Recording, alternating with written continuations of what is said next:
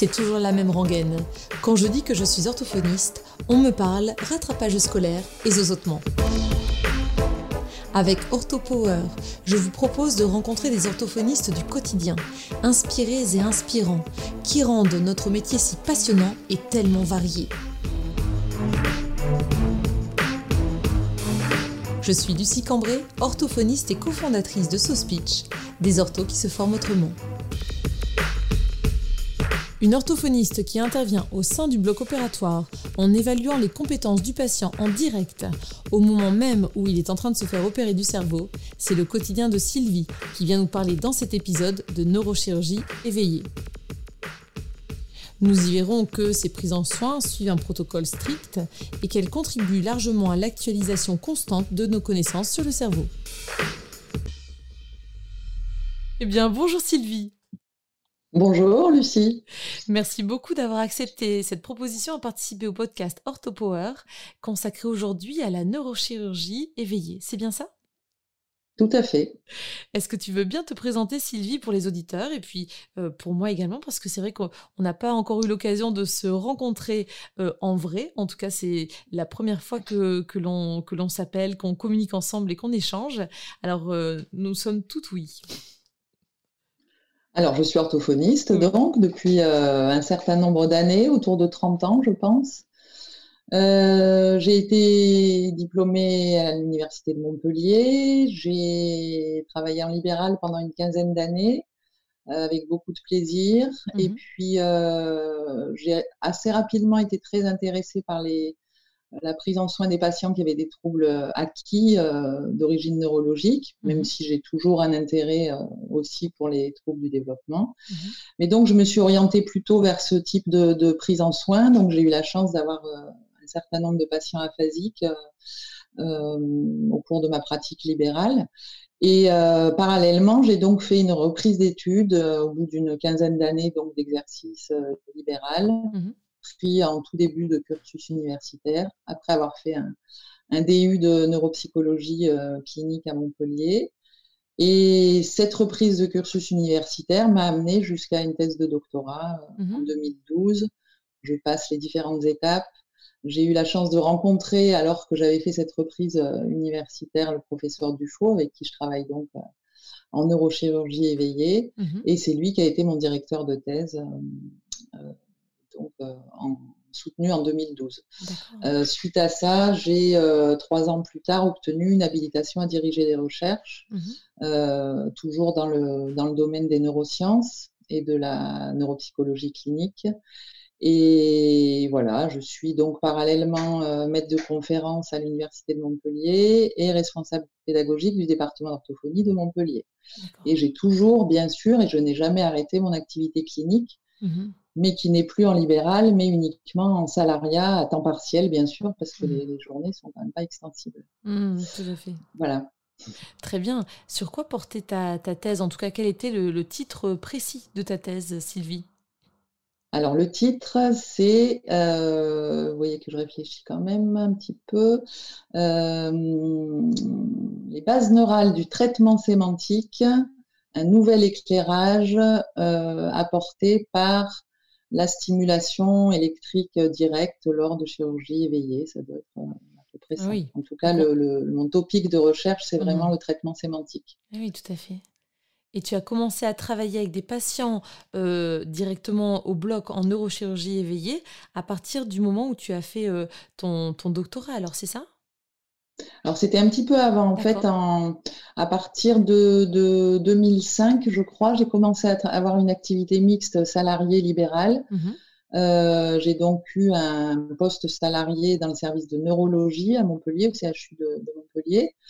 Euh, donc je, partageais mon temps entre le libéral et le salariat. Et c'est à cette époque-là que j'ai rencontré le professeur Dufaux qui venait d'arriver à Montpellier après avoir exercé à la Pitié Salpêtrière à Paris. Mhm. Euh, et donc à Paris, il travaillait avec Peggy Gatignol, mhm. euh, qui est orthophoniste aussi, et, euh, et, qui avait mis en place avec lui le protocole de, prise en soin des patients au niveau périopératoire, des patients opérés en conditions éveillées. Et donc, il est arrivé à Montpellier, il recherchait une orthophoniste pour pouvoir prendre le relais de, pays. Et tout à fait par hasard, si on peut dire, le destin a fait qu'on s'est rencontrés dans le service de neurochirurgie où on allait voir tous les deux un patient. Et mmh. j'ai commencé à travailler avec lui donc à partir de 2006. Et à cette époque-là, j'étais en deuxième année de master mmh de neurosciences. D'accord. Voilà. Et donc, bah donc c'est pour ça que je dis que peut-être qu'il y a une petite notion de destin. Lui mmh. cherchait une orthophoniste et moi, je cherchais à continuer mes études très naïvement, mmh parce que je me rendais peut-être pas encore tout à fait compte de ce que c'était que de faire une thèse de doctorat, mmh mais je n'ai bien sûr aucun regret. Et donc, il a, proposé d'encadrer cette thèse et j'ai commencé ma thèse à partir de 2008 mmh. et je l'ai soutenue euh, donc en 2012. D'accord. Puisqu'entre-temps, j'ai eu deux enfants quand même. Oui, donc ça t'a pris aussi un peu de temps quand même. Donc... oui, oui, oui, tout à fait. En n'arrêtant jamais mon activité clinique, et ça j'y tiens absolument, et j'ai toujours une activité clinique, même si mmh. elle est quand même à un temps euh, trop partiel à mon goût, mmh. mais euh, voilà, je, c'est nécessaire. Je suis orthophoniste. voilà, pour que tu puisses euh, continuer à, à, exercer dans, dans, ces deux domaines qui te passionnent, c'est nécessaire de faire quelque part un compromis et de ne pas pas exercer à temps plein. De toute façon, ce serait impossible de cumuler deux temps plein. Tu en perdrais euh, la santé euh, euh, et l'envie peut-être. Mais, mais c'est vrai que c'est passionnant de savoir que, que tu mènes de front en fait ces deux, deux carrières en fait professionnelles. Oui, tout à fait. Ouais, ouais. on pourrait même dire trois activités mmh parce que au niveau professionnel, puisque je suis donc en premier lieu orthophoniste, et mmh ça j'y tiens absolument, c'est ma profession. Mmh et je suis maître de conférence, donc je suis enseignante mmh aussi. Et puis dans maître de conférence, il y a aussi recherche, donc j'ai aussi une activité de recherche. Donc en fait, il y a trois activités tout aussi passionnantes les unes que les autres, et voilà, que, que j'essaye de mener de front. De front. C'est vrai que c'est passionnant. Je suis sûre que ça intéresse de nombreux orthophonistes de savoir comment on fait pour accéder à la recherche ensuite avec tout en exerçant en tant qu'orthophoniste. Tu je pense que ça, sera très certainement l'objet d'un prochain podcast pour essayer de, de, voir si bah, comment on s'organise, comment on trouve un maître de, de stage, comment on, s'oriente vers tel ou tel domaine dans, en termes de master en fait et à mon avis, il y a beaucoup à en dire. Ah oui, oui. Pour revenir au sujet qui nous intéresse aujourd'hui, Sylvie, euh, est-ce que tu t'es sentie à l'aise quand le professeur Dufaux euh, t'a proposé de, de, l'accompagner pardon, euh, pour aller voir un, patient qui serait suivi en, périopératoire en fait, hein, au niveau de la chirurgie éveillée, neurochirurgie éveillée. Est-ce que tu t'es sentie à l'aise ou est-ce que tu avais besoin d'avoir des clés supplémentaires? Comment ça s'est passé? Alors non, je ne me suis pas sentie à l'aise euh, dès le départ. Mmh C'était quand même très impressionnant. Mmh euh, j'avais vu un reportage, ça aussi c'était un, hasard hein, au niveau de la chronologie. J'avais vu un reportage sur la chirurgie éveillée pardon, quelques jours avant de ah, rencontrer. Euh, j'ai eu la chance, je, l'ai déjà dit, mais je le répète, d'être coaché, si on peut dire, par, par Gatignol, mmh. donc qui a accompagné à plusieurs reprises euh, Monsieur Dufaux à Montpellier pour euh, participer aux premières chirurgies éveillées qu'il a mises en place à Montpellier. Mmh. Euh, donc c'est elle qui m'a appris les, rudiments, on va mmh. dire, de, de, cette, de ce travail quand même très particulier hein, en tant qu'orthophoniste les évaluations périopératoires et puis tout l'accompagnement du patient qui va avec, bien sûr. Mmh. Et j'avoue quand même que le, avant ma première chirurgie euh, toute seule, mmh. donc où j'avais plus de, coach avec moi, mmh. euh, la veille au soir, j'ai quand même passé plusieurs heures euh, sur Internet à regarder des cerveaux. Oui. je suis tout à fait honnête, euh, pour pouvoir euh, m'habituer un peu à cette situation, même si en tant qu'orthophoniste, quand on évalue le patient au bloc, bien sûr, on n'est pas, on n'a hmm. pas de, vue sur le hmm. côté euh, chirurgie, hein, hmm. on, est, de l'autre côté du champ opératoire. mais j'essayais de me, de me, familiariser un peu avec cette situation très particulière de, bloc opératoire.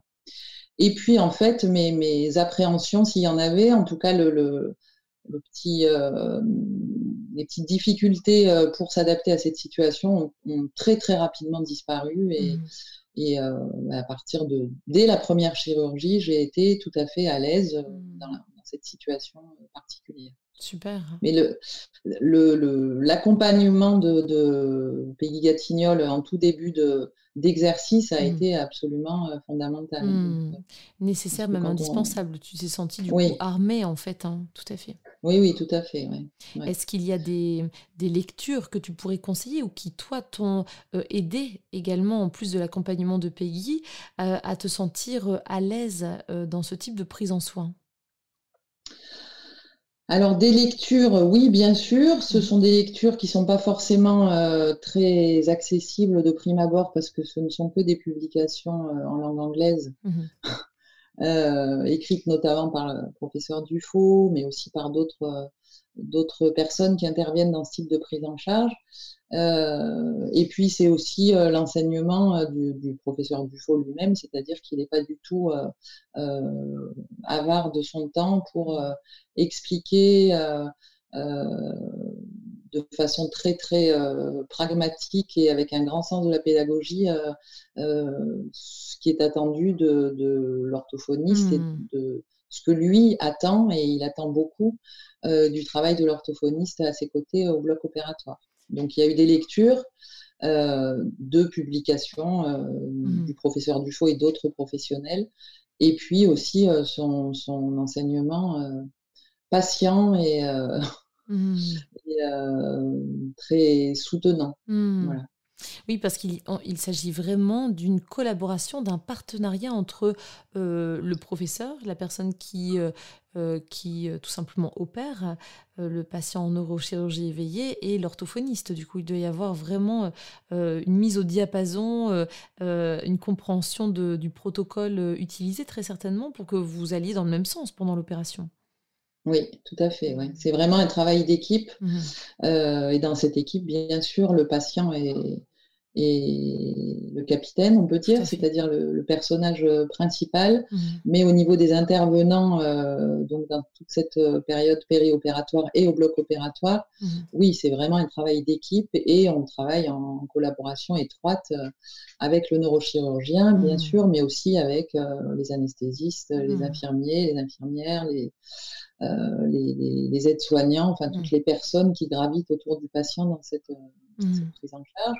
Et par rapport au protocole euh, euh, spécifiquement euh, dédié à l'évaluation du patient avant, pendant et après l'opération, mmh il y a des améliorations régulières et des, ajustements réguliers qui sont faits toujours en collaboration entre les, différents, les différents intervenants mmh de cette prise en soin.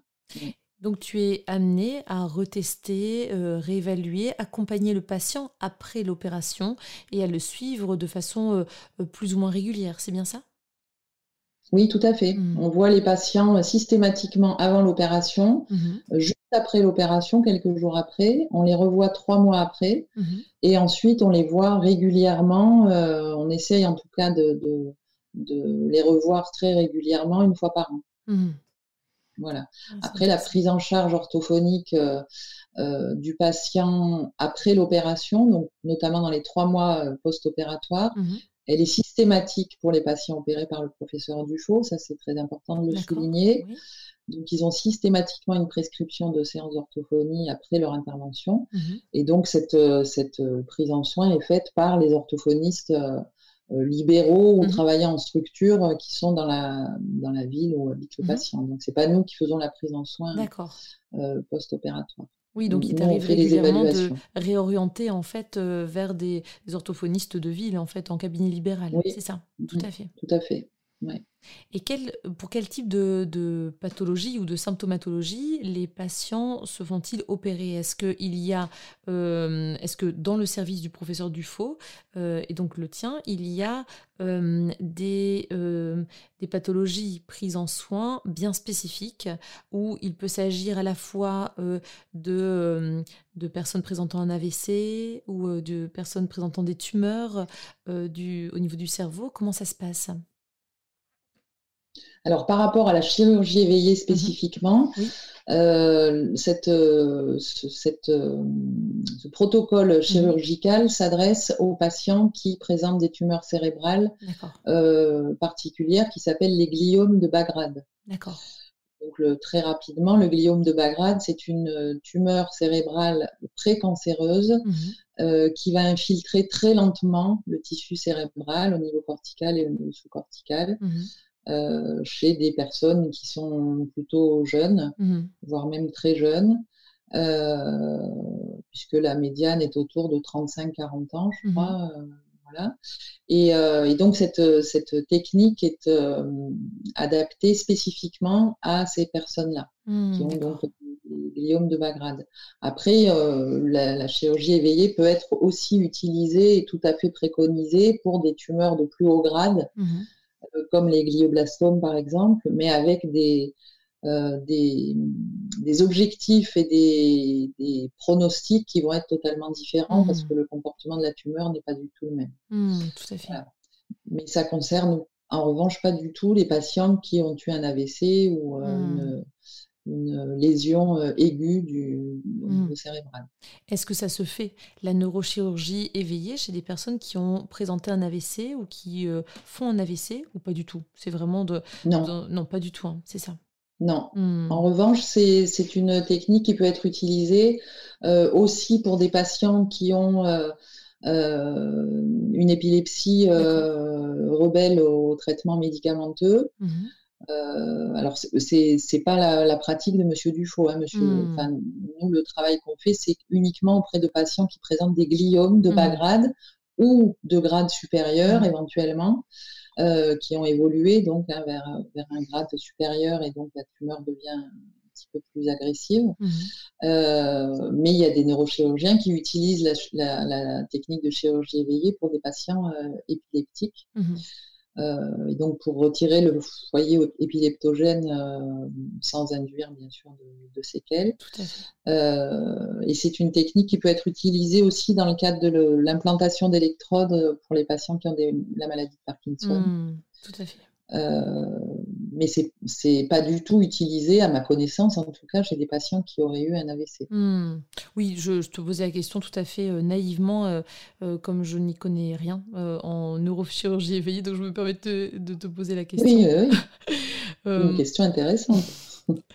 au niveau de, de, des patients qui, qui ont besoin d'une opération, est-ce que parfois euh, il y a des, euh, des réactions un peu étonnées, surprises concernant euh, ta présence au bloc et la nécessité qu'une orthophoniste soit présente, un orthophoniste, une orthophoniste soit présente au bloc.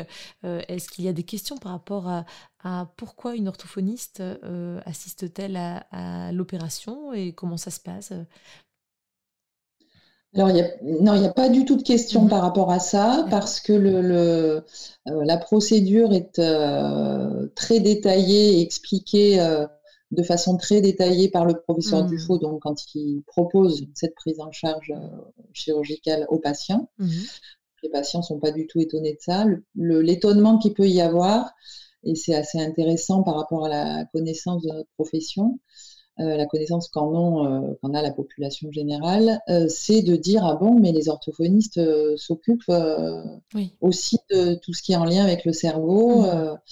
Mmh. je pensais que l'orthophonie ne concernait que les enfants, voilà, des mmh. problèmes d'articulation. Mmh. donc ça, c'est quelque chose qui peut revenir assez régulièrement. Ah tiens, l'orthophoniste a une place dans l'évaluation des troubles du langage en lien avec des lésions cérébrales et ça continue à. Enfin, ce type d'interrogation euh, est toujours présent. Oui, tout à fait. Donc, euh, bon, c'est intéressant quand même. Mmh c'est vrai que d'où la création de ce podcast, euh, essayer de, de, faire découvrir aux orthophonistes, mais aussi aux tout-venants, tous les champs d'application de l'orthophonie qui sont, je pense, infinis. Enfin, il y a tellement de domaines d'application, de pathologies concernées, de, de tout ce qui est en lien avec la communication, le langage. et alors, voilà, la communication et le langage, euh, euh, on a vraiment tellement de choses à dire et, euh, tellement de domaines de champs de compétences que c'est c'est bien plus riche que ce qu'on pourrait penser au départ, en fait. Hein, c'est vraiment ça. Oui, oui, oui. Et c'est le, champ de compétences de notre profession est très peu connu. Mmh. Est très peu connu, même de personnes qui sont proches de l'orthophonie. Hein, tout à fait. Pour une raison ou pour une autre. Mmh, tout à fait au niveau de l'opération, comment ça se passe, euh, euh, ou même en avant, en amont, en préopératoire, comment cela se passe-t-il euh, Une séance, comment se passe une séance avec ton patient Est-ce que tu, tu, effectues déjà une évaluation du langage, de la compréhension? Est-ce que tu utilises des protocoles bien particuliers? Alors, on va systématiquement rencontrer le patient la veille de l'intervention ou quelques jours avant mhm. l'intervention pour faire euh, déjà connaissance. Mhm. Très important que le patient soit en confiance quand il entrera au bloc opératoire. Donc, ça signifie que euh, l'orthophoniste qui va évaluer le patient au bloc opératoire est le ou la même que celui qui va mhm. l'évaluer en périopératoire. Ça, c'est absolument indispensable. Euh, ça permet aux patients d'être dans un climat quand même de confiance, de reconnaître l'évaluateur, donc euh, le bloc opératoire, et c'est très important. Donc on le rencontre dans les jours qui précèdent l'intervention. On va lui expliquer ce qui va lui être demandé, même si ça lui a déjà été expliqué par le neurochirurgien, par l'anesthésiste, par le neuropsychologue qui rencontre éventuellement aussi. Mmh. Euh, on va lui expliquer très concrètement ce qu'on attend de lui pendant la période éveillée. On va aussi le rassurer sur le fait que euh, s'il y a quoi que ce soit, s'il a une douleur, une gêne ou autre, mmh. il va nous en parler et on sera là pour faire en sorte que tout se passe pour le mieux dans les meilleures conditions possibles. Mmh. Donc ça, c'est très important aussi. On va bien sûr répondre à toutes ces questions et il y en a, il peut y en avoir un certain nombre euh, par rapport à des, inquiétudes au niveau de cette situation euh, mmh quand même très particulière. Et puis, on va aussi faire une évaluation euh, du langage qui est assez succincte parce qu'en fait, cette évaluation, elle est destinée à ajuster la prise en charge qui sera faite, enfin l'évaluation qui sera faite pendant l'opération. Mmh. Et pendant l'opération, il faut qu'on utilise des tests qui sont adaptés à la situation opératoire mhm. en termes de contraintes euh, en lien avec le fait que le patient est quand même en train de se faire opérer. Donc, mhm. euh, euh, il est dans une situation très particulière. et puis de tests qui soient suffisamment sensibles pour pouvoir interpréter les résultats à ces tests mhm. rapidement avec une, une exactitude la plus forte possible. Donc, on n'utilise pas des batteries euh, très importantes de, tests euh, avant l'opération et après l'opération, puisqu'encore une fois, c'est vraiment euh, en lien avec ce qu'on proposera aux patients pendant la chirurgie. Hmm. Donc, on utilise, je peux lister hein, mhm. l'évaluation, elle n'est pas, très longue, un test de dénomination orale d'image, un test d'appariement sémantique non verbal, un test de fluence euh, verbale, donc avec critères catégoriels et critères phonologiques, mmh. et un test de lecture. Mmh. Euh, lecture de texte et lecture de mots avec les différentes catégories, mots réguliers, irréguliers, pseudo-mots. Euh, et puis on fait une évaluation qualitative du discours du patient, bien sûr, et du coup de son niveau d'expression et de son niveau de compréhension. Après, idéalement, euh, on, souhaiterait, mais on ne peut pas le faire, je vais, je vais dire pourquoi après, en tout mmh. cas à Montpellier, euh, on souhaiterait pouvoir évaluer le patient de façon plus extensive avant l'intervention, mais vraiment en amont, c'est-à-dire qu'on ne peut pas lui proposer euh, un bilan d'une heure et demie ou deux heures la veille de l'intervention, c'est n'est mmh. pas du tout adapté, il y aurait de nombreux biais, et puis mmh. c'est ce ne serait pas du tout adapté à la situation dans laquelle il se trouve. Mais donc l'explication à Montpellier en tout cas, c'est que euh, beaucoup de patients euh, qui viennent se faire opérer à Montpellier par le professeur Dufaux viennent d'autres régions, mhm. voire même d'autres pays. Ah donc ils, ont une langue euh, différente et, donc on ne peut pas leur demander de venir une semaine avant Bien sûr. pour pouvoir avoir une évaluation complète. Mhm. Donc, on s'en tient à cette évaluation qui est vraiment euh, adaptée euh, aux contraintes de, la situation de bloc opératoire. Mmh voilà. Très bien. Euh, tu évoquais, Sylvie, euh, les questions qui étaient fréquemment posées par les patients. Est-ce que ça concerne surtout les douleurs ou les sensations qu'ils vont sentir, avoir pendant l'opération, ou ça concerne aussi les, euh, leurs performances, leurs compétences Est-ce que tu peux nous en dire plus par rapport à ces questions de par rapport à ce qui va se passer durant l'opération? Alors, euh, très régulièrement, les questions euh, qui reviennent, ce sont justement des questions en lien avec la situation. Hein. Est-ce mmh. que je vais avoir mal mmh. euh, Qu'est-ce qui va se passer si j'ai besoin de bouger les jambes? Monsieur Dufault m'a dit que je ne pouvais pas du tout bouger. Mmh. Est-ce que et si j'ai soif, qu'est-ce qui va se passer? Enfin, c'est des questions qui peuvent être très basiques, mais auxquelles il faut absolument répondre parce que ça leur enlève déjà pas mal d'inquiétudes par rapport à cette situation. Après, c'est des questions euh, concernant le post-opératoire. Est-ce que je vais avoir des difficultés? Comment je vais être? Est-ce que je vais comprendre? Est-ce que je vais reconnaître mes proches? Euh, Il y a beaucoup d'inquiétudes de, tout à fait légitimes par rapport à cette période post-opératoire immédiate. Euh, et puis, c'est des questions en lien avec ce qui va se passer dans les mois qui vont suivre par rapport à la prise en charge. Est-ce que je vais récupérer rapidement? Est-ce que je vais pouvoir retourner au travail? Est-ce que voilà. Tout à fait ce qui est très important par rapport à notre euh, l'accompagnement hein, qu'on va apporter aux patients dans toute cette période en tant qu'orthophoniste, euh, c'est qu'on va pouvoir répondre à des questions que les patients ne vont pas forcément oser poser au chirurgien mmh ou à l'anesthésiste, mmh euh, puisqu'il y a vraiment toute une équipe, hein, comme je le disais tout à l'heure, mmh autour du patient, qui vont être des question peut-être un peu plus concrète. Et il, y a certains patients parfois qui me disent euh, Bon, ça, j'ai pas osé, osé le demander à M. Dufault parce que, quand même, mmh. euh, mais si jamais euh, j'ai envie de, de boire, parce que mmh. quand on se réveille d'une anesthésie, et si je suis agitée, et si j'ai envie de mmh. bouger, moi. la dernière fois que je me suis fait opérer, c'était quand j'étais enfant, j'avais eu un réveil très agité. Qu'est-ce qui va se passer? Enfin voilà, des choses vraiment très concrètes euh, et qui sont absolument essentiels. Enfin, il faut mmh. vraiment qu'ils arrivent au bloc opératoire dans un climat euh, de confiance euh, voilà, mmh. maximale. Et, c'est le cas, je pense. C'est le cas parce que les retours qu'on a mmh. des, patients, puisqu'on leur pose la question ensuite systématiquement, hein, est-ce que vous vous souvenez de la chirurgie Comment vous l'avez vécu, etc. Les retours sont quand même plutôt positifs. Mmh. Euh, généralement, euh, ils disent que bah, qu'ils avaient eu toutes les informations dont ils avaient besoin en amont, donc c'était très mmh. important pour eux. Très bien. Est-ce qu'il y est déjà arrivé qu'une personne ait tellement peur de l'anesthésie locale dans ces cas-là et que que la personne te dise euh, mais je préfère être totalement endormie et puis euh, on verra quelles sont mes, mes compétences euh, et mes facultés de langage au réveil. Est-ce que c'est déjà arrivé?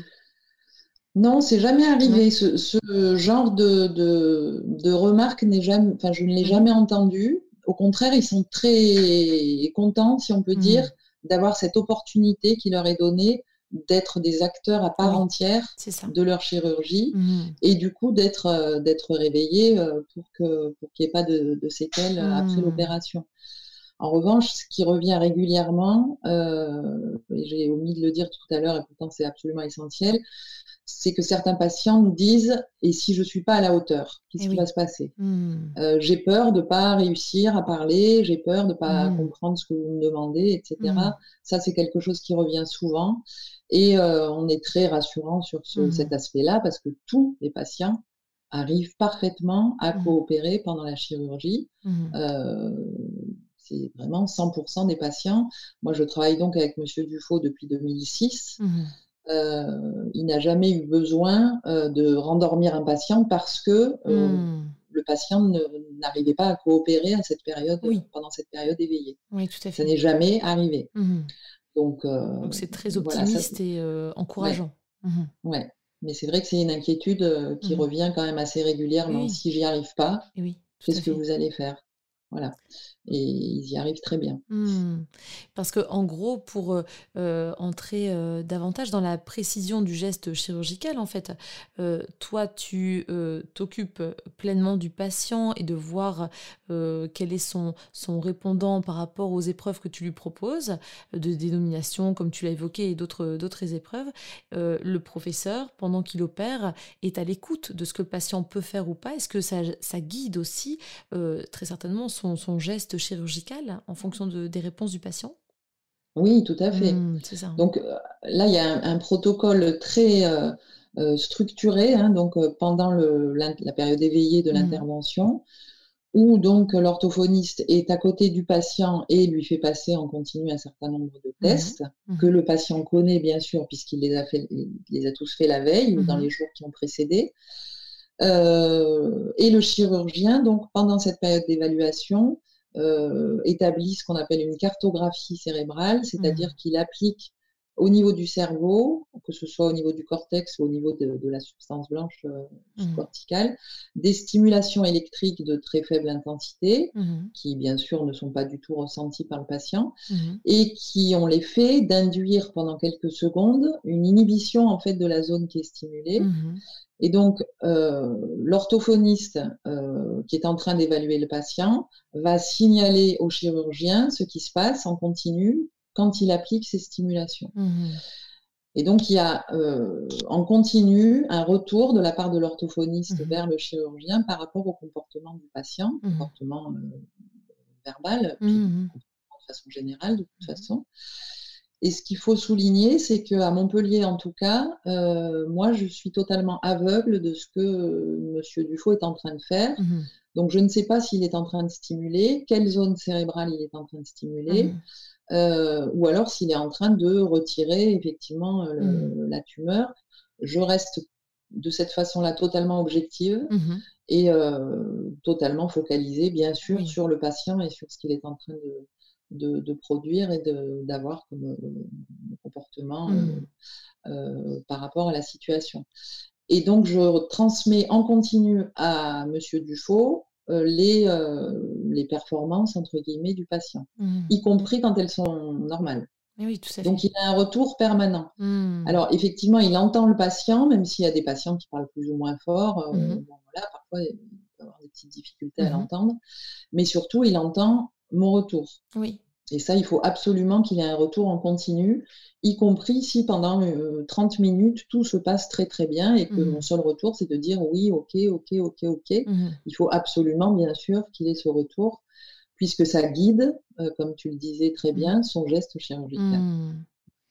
Et quand la personne parle, le patient parle une langue étrangère parce qu'il vient d'un pays étranger, est-ce que vous faites appel à des interprètes et toi tu te fais le relais euh, avec euh, l'interprète euh, de ce que dit le patient? Enfin, comment ça se passe? Oui, mmh, exactement. quand ce sont des langues, et donc c'est souvent le cas, que je ne maîtrise pas. Mmh. j'ai la chance de parler et de comprendre quand même assez bien l'espagnol et l'anglais. Donc, quand quand c'est des patients qui parlent espagnol ou anglais, je, je suis autonome, mmh mais dans, toutes les, dans tous les autres cas, il y a mmh un interprète qui vient au bloc opératoire. Mmh Et donc, c'est une situation qui est, euh, bah, ça rajoute hein, un petit peu de, de, complexité euh, à la situation, puisque l'interprète doit aussi venir la veille. Euh, cet interprète, bien sûr, n'est pas spécialiste de la, du, langage. Hein, donc, il faut le, le, briefer. coacher un petit peu avant l'opération euh, mmh sur ce qu'on attend de lui. Mmh euh, et puis, effectivement, ben, moi, je suis le relais entre le patient, l'interprète mmh et le chirurgien. Et je transmets aussi en continu ce qui se passe. En général, une opération dure combien de temps, Sylvie? Alors, de, en totalité, ça dure entre 5 et 6 heures. Mmh Donc, euh, à partir du moment où le patient arrive au bloc opératoire et le moment où il retourne en salle de réveil. Mmh euh, et la période éveillée dure euh, entre 1 et 2 heures grand maximum. D'accord. Voilà, c'est autour plutôt entre 3 quarts d'heure et 1 heure et demie, on va dire. Mmh Pour éviter peut-être aussi la fatigue qui, qui est demandée peut-être au patient euh, dans cette tâche, certainement. Oui, de toute façon, le patient ne pourrait pas être euh, éveillé. je pense, hein, plus de deux heures et demie ou trois mmh. heures, avec une demande attentionnelle très très forte, hein, bien sûr. Oui, oui, la fatigue cognitive. il demande quand même de faire des choses mmh qui demandent beaucoup de ressources cognitives. Et, donc à Montpellier, en tout cas, la période éveillée, oui, est autour de une heure, une heure et demie. Tu évoquais également, euh, par rapport à ces tumeurs de bas grade, euh, l'âge médian, 35-40 ans, ça arrive aussi que des enfants soient opérés dans le service? Alors, euh, non, enfin, le professeur Dufaux n'opère que des personnes adultes. parce que le gliome de bas grade est une tumeur qui concerne spécialement les adultes jeunes. D'accord. Très bien. tumeurs qui ne concernent mmh. pas euh, les enfants. Mmh. Donc, euh, malheureusement, ils peuvent être concernés par d'autres types de tumeurs, mais à ce moment-là, qui ne sont pas prises en, charge en, mmh. conditions éveillées. Je crois qu'il y a des équipes, notamment à l'étranger, euh, des équipes anglo-saxonnes notamment, qui proposent des interventions en conditions éveillées à des enfants. Moi, j'avoue que au niveau de, la charge euh, à la fois euh, attentionnelle et puis mmh. psychologique euh, que ça implique, je, pense, je pense que c'est quand même compliqué de proposer ça. Tout à fait. Il y avoir des données supplémentaires, à, voilà, des données supplémentaires à gérer, euh, un contexte particulier, et puis euh, des, des, prérequis au niveau langagier euh, à avoir déjà pour, pour être sûr de pouvoir évaluer efficacement le, mm. le patient. oui, tout à fait. Ouais. Alors, le, le, patient le plus jeune qui a été opéré quand même par le professeur Dufaux était un enfant puisqu'il a 14 ans. Mm-hmm, il avait 14 ans à l'époque, mais c'était vraiment un cas unique. Oui.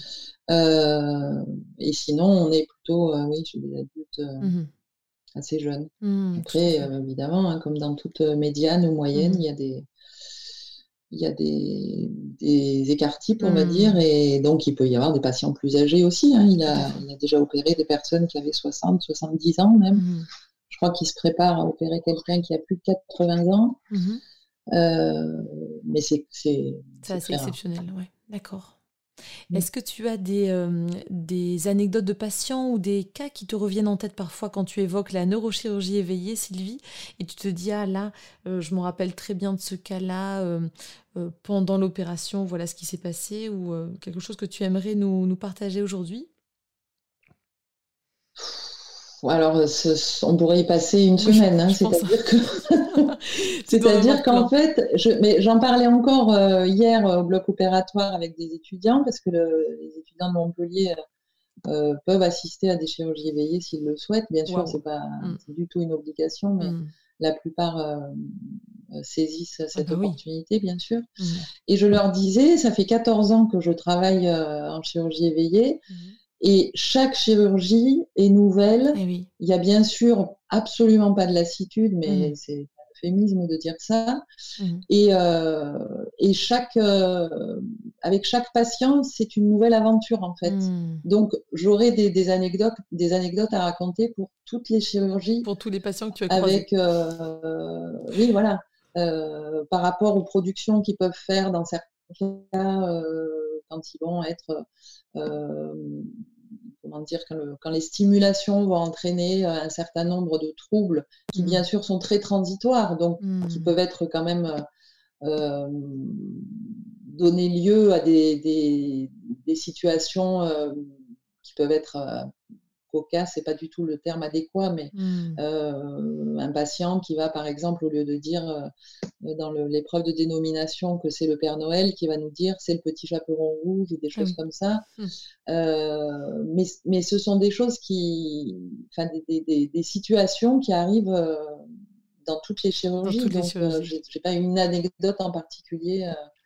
Mais on retient que c'est très euh, c'est passionnant et qu'à chaque fois tu as l'impression d'entrer au bloc pour peut-être la première fois. À chaque fois c'est nouveau. Exactement. Voilà. Exactement. Donc il y a pas de la Et à chaque fois et à chaque fois on aurait envie euh, finalement euh, d'écrire une ce qu'on appelle un case report hmm. par rapport à ce qu'on a vécu au bloc opératoire hmm. tellement que c'est euh, c'est une nouvelle aventure à chaque fois. Hmm. C'est exactement ça. Ah bah, éventuellement, hmm. tu as euh, une nouvelle activité professionnelle qui se profile devant toi, c'est écrivain. Oui. tout à fait. Écrire tes mémoires euh, d'orthophoniste en neurochirurgie éveillée, tu vois. en tout cas, ça serait, je suis sûre que ça, ça, intéresserait pas mal de monde. Et, euh, et quand tu évoquais les étudiants euh, de Montpellier qui euh, sautaient sur l'occasion de pouvoir assister à des, à des, des, opérations, je pense que ça, ça, ça doit intéresser mais de très nombreux étudiants d'orthophonie. Ça pourrait intéresser beaucoup de monde de, de pouvoir assister comme ça à des opérations. Oui, bah, il y, en a pas mal qui le demandent, hein, qui, qui, viennent d'autres centres de formation. Mmh en France. Et alors, bon, on ne peut pas toujours euh, bah euh, les accueillir parce qu'on euh, ne peut pas non plus être trop nombreux, bien mmh. sûr, au bloc opératoire. Mais oui, à Montpellier, c'est mmh. une, chance, une opportunité qu'il faut saisir. Tout à fait. Bien sûr, parce qu'il y a la situation très particulière donc mmh. de, bloc opératoire et de, personnes éveillées au bloc opératoire. Et puis il y a tout ce que ça implique, c'est-à-dire bah, de, voilà, de voir, de, voir, le cerveau en action en direct, quoi. C'est absolument fascinant. Oui, tout à fait. C'est fascinant. Voilà. Bah, il n'y a pas d'autre mot. C'est pour ça que euh, une anecdote, non, je suis fascinée mmh. euh, à chaque fois que je rentre et que je ressors du bloc opératoire pour mmh. chaque patient. Et là, je pense qu'on regardait tout à l'heure en prévision de cet entretien, je pense qu'on est à peu près autour de 650 chirurgies euh, qui ont été faites depuis 2006, donc avec le professeur mmh. Dufaux. Euh, et euh, je, la petite nuance, c'est que moi, je, je, participe aux chirurgies. Alors au départ, je participais à toutes les chirurgies éveillées. Mmh et puis comme il opère beaucoup quand même, c'est deux ou trois fois par semaine. Mmh j'ai ensuite été secondée entre guillemets par un collègue neuropsychologue et puis, on a fini par euh, décider de partager le travail. Mmh euh, donc, moi, je m'occupe des chirurgies dans l'hémisphère gauche et lui, mon collègue neuropsychologue, s'occupe des chirurgies dans l'hémisphère droit. D'accord. Euh, ce qui est assez logique au niveau de notre pratique professionnelle, mmh puisque, bon, sans vouloir être du tout localisationniste, parce que c'est pas le cas, on sait très bien maintenant que le, cerveau fonctionne en réseau et non pas en aire euh, circonscrite de traitement. Euh, on sait quand même que le langage est plus euh, traité dans l'hémisphère gauche que dans l'hémisphère mmh. droit, donc on s'est réparti le travail comme ça. Moi, je m'occupe de, tout ce qui est dans l'hémisphère gauche et mon collègue neuropsychologue dans tout ce qui, de tout ce qui est dans l'hémisphère droit. Et on travaille bien sûr en collaboration. Euh, je peux le préciser aussi au mmh. niveau des évaluations préopératoires et post-opératoires, puisque mmh. tous les patients, cette fois-ci qu'ils aient des lésions à gauche ou à droite, ont un bilan orthophonique et mmh. aussi un bilan neuropsychologique euh, euh, complet. Mmh, très bien. Bilan neuropsychologique, ils n'ont pas en post-opératoire immédiat pour des raisons évidentes de, fatigue importante euh, suite à l'intervention, mmh de ralentissement du traitement de l'information, etc. Donc ça n'aurait aucun mmh. intérêt de faire euh, euh, des, batteries neuropsychologiques importantes en post-opératoire immédiat. En revanche, ils sont revus à trois mois également. D'accord. Très bien. Est-ce qu'il y a des récidives de ce type de, tumeur? Est-ce que ça arrive? Est-ce que c'est, ça fait partie des, des, risques connus? Ou est-ce que c'est assez rare? Euh, non, c'est pas rare, malheureusement.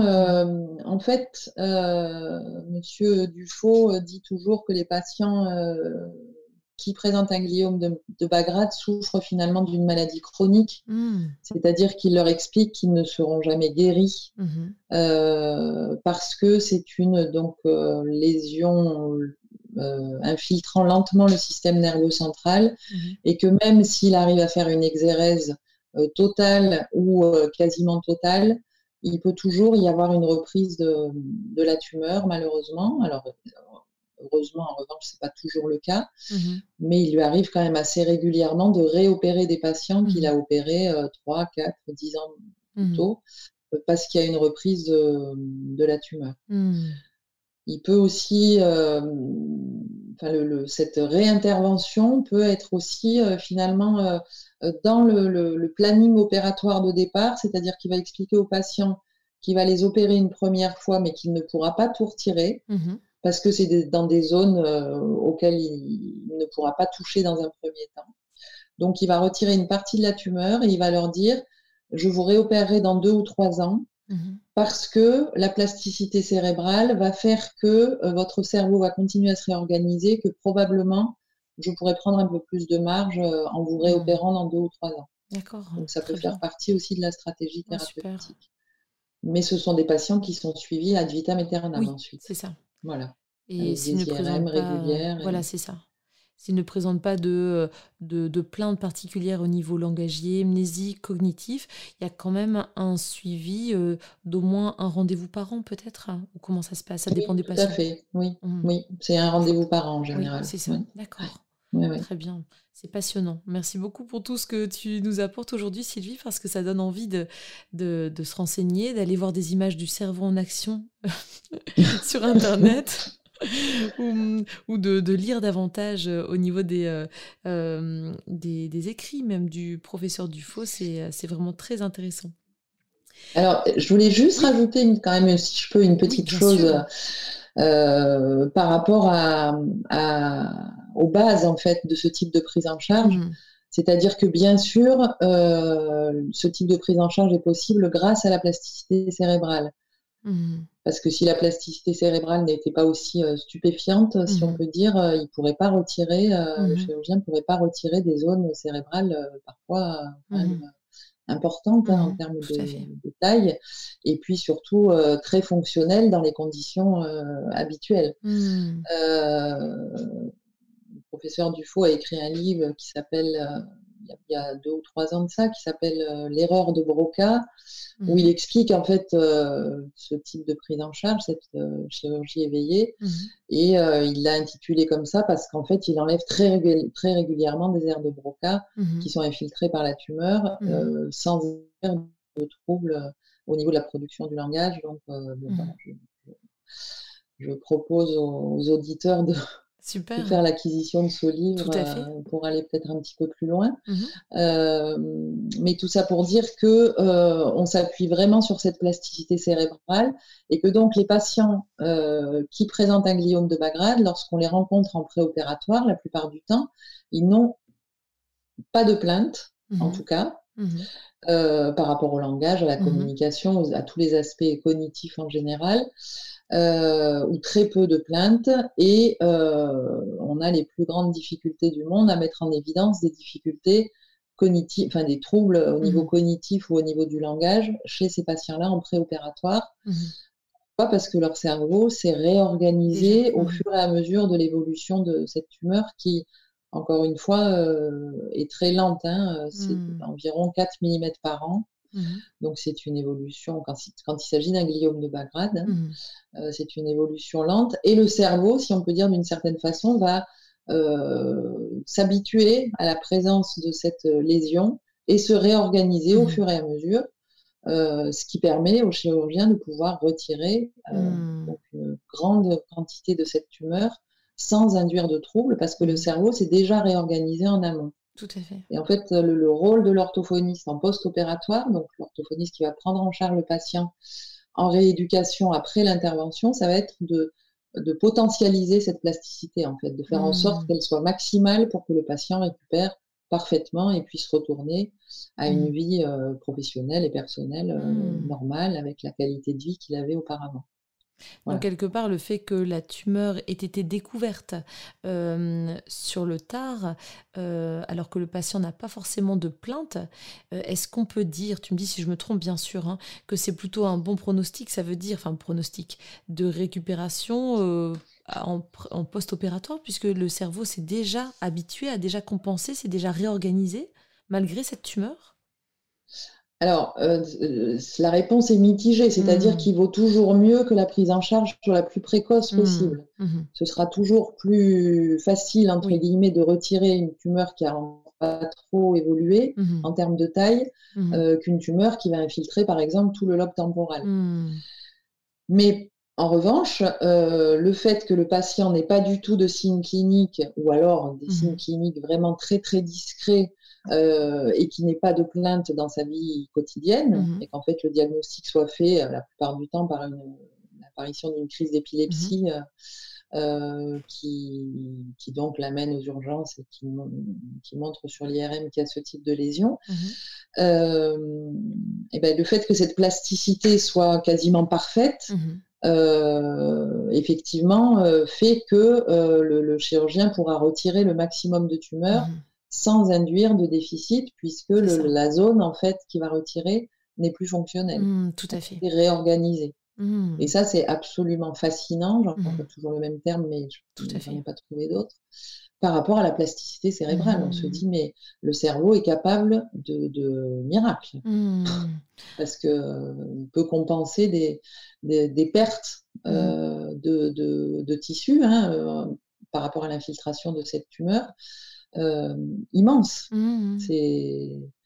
C'est impressionnant. impressionnant si on en parlera après par rapport à la, à la pratique orthophonique en général. En fait, moi, ce qui m'intéresse beaucoup aussi, c'est de me dire, mais si le cerveau est capable de faire ça mmh. en présence d'une lésion lentement évolutive, mmh. est-ce qu'on ne pourrait pas, nous, orthophonistes, dans le cadre d'autres types de lésions, et notamment les lésions aiguës que sont les AVC, qui sont mmh. quand même euh, les, patients euh, qu'on rencontre plus fréquemment hein, dans notre pratique euh, clinique courante, donc les patients qui sont aphasiques à la suite d'un AVC, est-ce qu'il n'y a pas une réflexion à avoir par rapport à euh, la mise en place de stratégies thérapeutiques qui viseraient à contraindre la plasticité pour qu'elle atteigne un niveau de, d'efficacité euh, similaire à celui qu'on observe hmm. dans les cerveaux de personnes qui ont des gliomes de bas grade. Eh ça, c'est un, de mes, un de mes thèmes de recherche hmm. favoris et les plus prenants. Mmh, mmh, c'est hyper intéressant. Et ça ouvre d'autres perspectives en termes de thérapie euh, thérapeutique euh, orthophonique, en fait. C'est hyper intéressant. Oui, tout à fait. Ouais. très, très chouette. Eh bien, tout un, tout un beau projet encore pour toi, euh, Sylvie, par rapport à la recherche, du coup. Oui, oui, oui, tout à fait. Et puis alors, on parlait, on parlait des publications, donc je, que j'ai été amenée à lire du professeur Dufaux. Et donc j'en profite euh, euh, pour dire que dans le cadre de notre recherche, euh, avec aussi mon collègue neuropsychologue qui s'appelle Guillaume Herbé, on publie régulièrement aussi des articles scientifiques et que donc cette pratique orthophonique particulière m'amène aussi quotidiennement à me questionner par rapport à, à l'amélioration euh, de, de, nos, enfin l'amélioration en tout cas, euh, l'évaluation en tout cas de nos pratiques professionnelles chez les mmh personnes qui ont des lésions cérébrales et donc à, faire des, à mettre en place des projets de recherche et à mmh. faire des études cliniques et à publier les résultats de ces études mmh. cliniques. Donc ça aussi, c'est tout à fait passionnant. Oui, tout à fait. Et c'est aussi issu de ce travail euh, en chirurgie éveillée. Donc inutile de dire que le, l'enrichissement euh, à la fois clinique, oui. mais aussi euh, intellectuel, personnel et, euh, global est absolument inestimable. Tu fais bien de le préciser. Merci beaucoup pour ton témoignage aujourd'hui, Sylvie. Hein. Avec grand plaisir. Est-ce que tu vois, Sylvie, d'autres aspects intéressants euh, dans l'analyse de ces pratiques? Est-ce qu'il y a euh, euh, d'autres domaines intéressants de recherche par rapport à l'orthophonie? Alors, ce qui, ce qui, est absolument passionnant aussi dans cette pratique, c'est que, outre le fait qu'elle nous permet de, visualiser, si on peut dire en direct, la, plasticité du cerveau, mmh euh, c'est qu'elle nous permet d'apporter un éclairage précieux à une meilleure compréhension de ce fonctionnement cérébral mhm. et notamment de l'organisation euh, anatomo-fonctionnelle de la parole, du langage et plus globalement de la communication. Mhm. Et d'ailleurs, euh, les études menées à partir de, cette pratique en lien avec la chirurgie éveillée nous ont permis de proposer un nouveau modèle anatomo-fonctionnel mmh. euh, d'organisation de la parole, du langage et de la communication dans l'hémisphère gauche, mais également dans l'hémisphère droit, mmh. euh, ce qui est tout à fait intéressant par rapport à la pratique orthophonique et à la, à la connaissance de l'organisation du cerveau, mmh euh, qui est une quête euh, infinie. Tout à fait. Et comme tu l'évoquais, on est moins du coup dans un, de par ses progrès très certainement et de par toutes ces avancées, on est moins dans une, une théorie localisationniste. C'est bien ça? Oui, tout à fait. On n'est plus du tout dans une théorie localisationniste, mais dans une, euh, une, compréhension du fonctionnement du cerveau euh, euh, suivant des modèles connexionnistes, mmh c'est-à-dire une organisation en réseau interconnecté.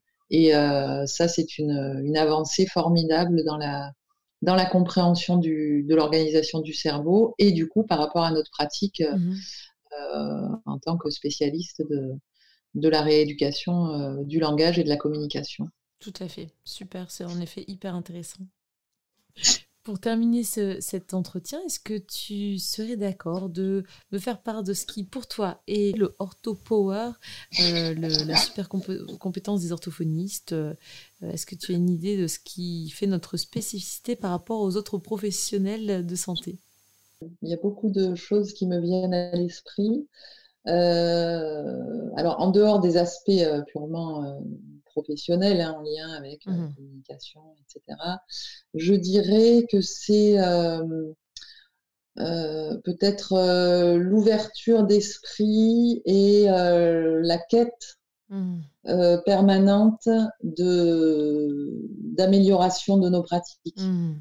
Je pense que c'est quelque chose qui est assez, assez spécifique euh, dans notre profession. Ouais. oui, tout à fait.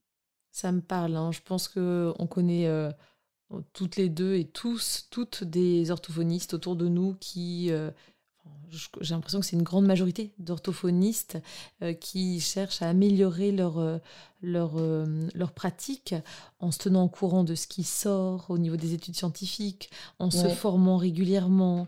je ne connais pas d'orthophoniste qui reste dans son cabinet à utiliser les mêmes techniques depuis, depuis sa formation initiale, tout simplement, sans avoir cherché à étoffer, à, à échanger, à enrichir en fait. Hein. Oui, tout à fait. Enrichir sa pratique, oui, mmh. exactement. Mmh. Super, bah, ça me parle bien. en tout cas, mille merci Sylvie pour euh, ce super entretien. C'était passionnant, vraiment. je te souhaite une bonne continuation dans ta pratique, dans tous tes domaines de, compétences et de recherche. Ben, merci aussi hein, de, cette, euh, de cette invitation. J'ai pris grand plaisir à participer à, à cet entretien. Et puis, euh, à bientôt. À bientôt. Merci Sylvie. Merci beaucoup. Merci beaucoup. Au revoir.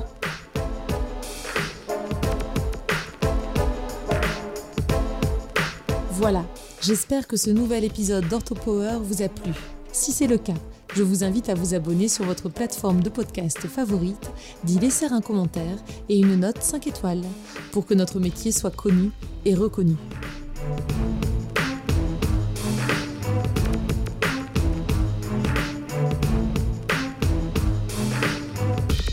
Orthopower.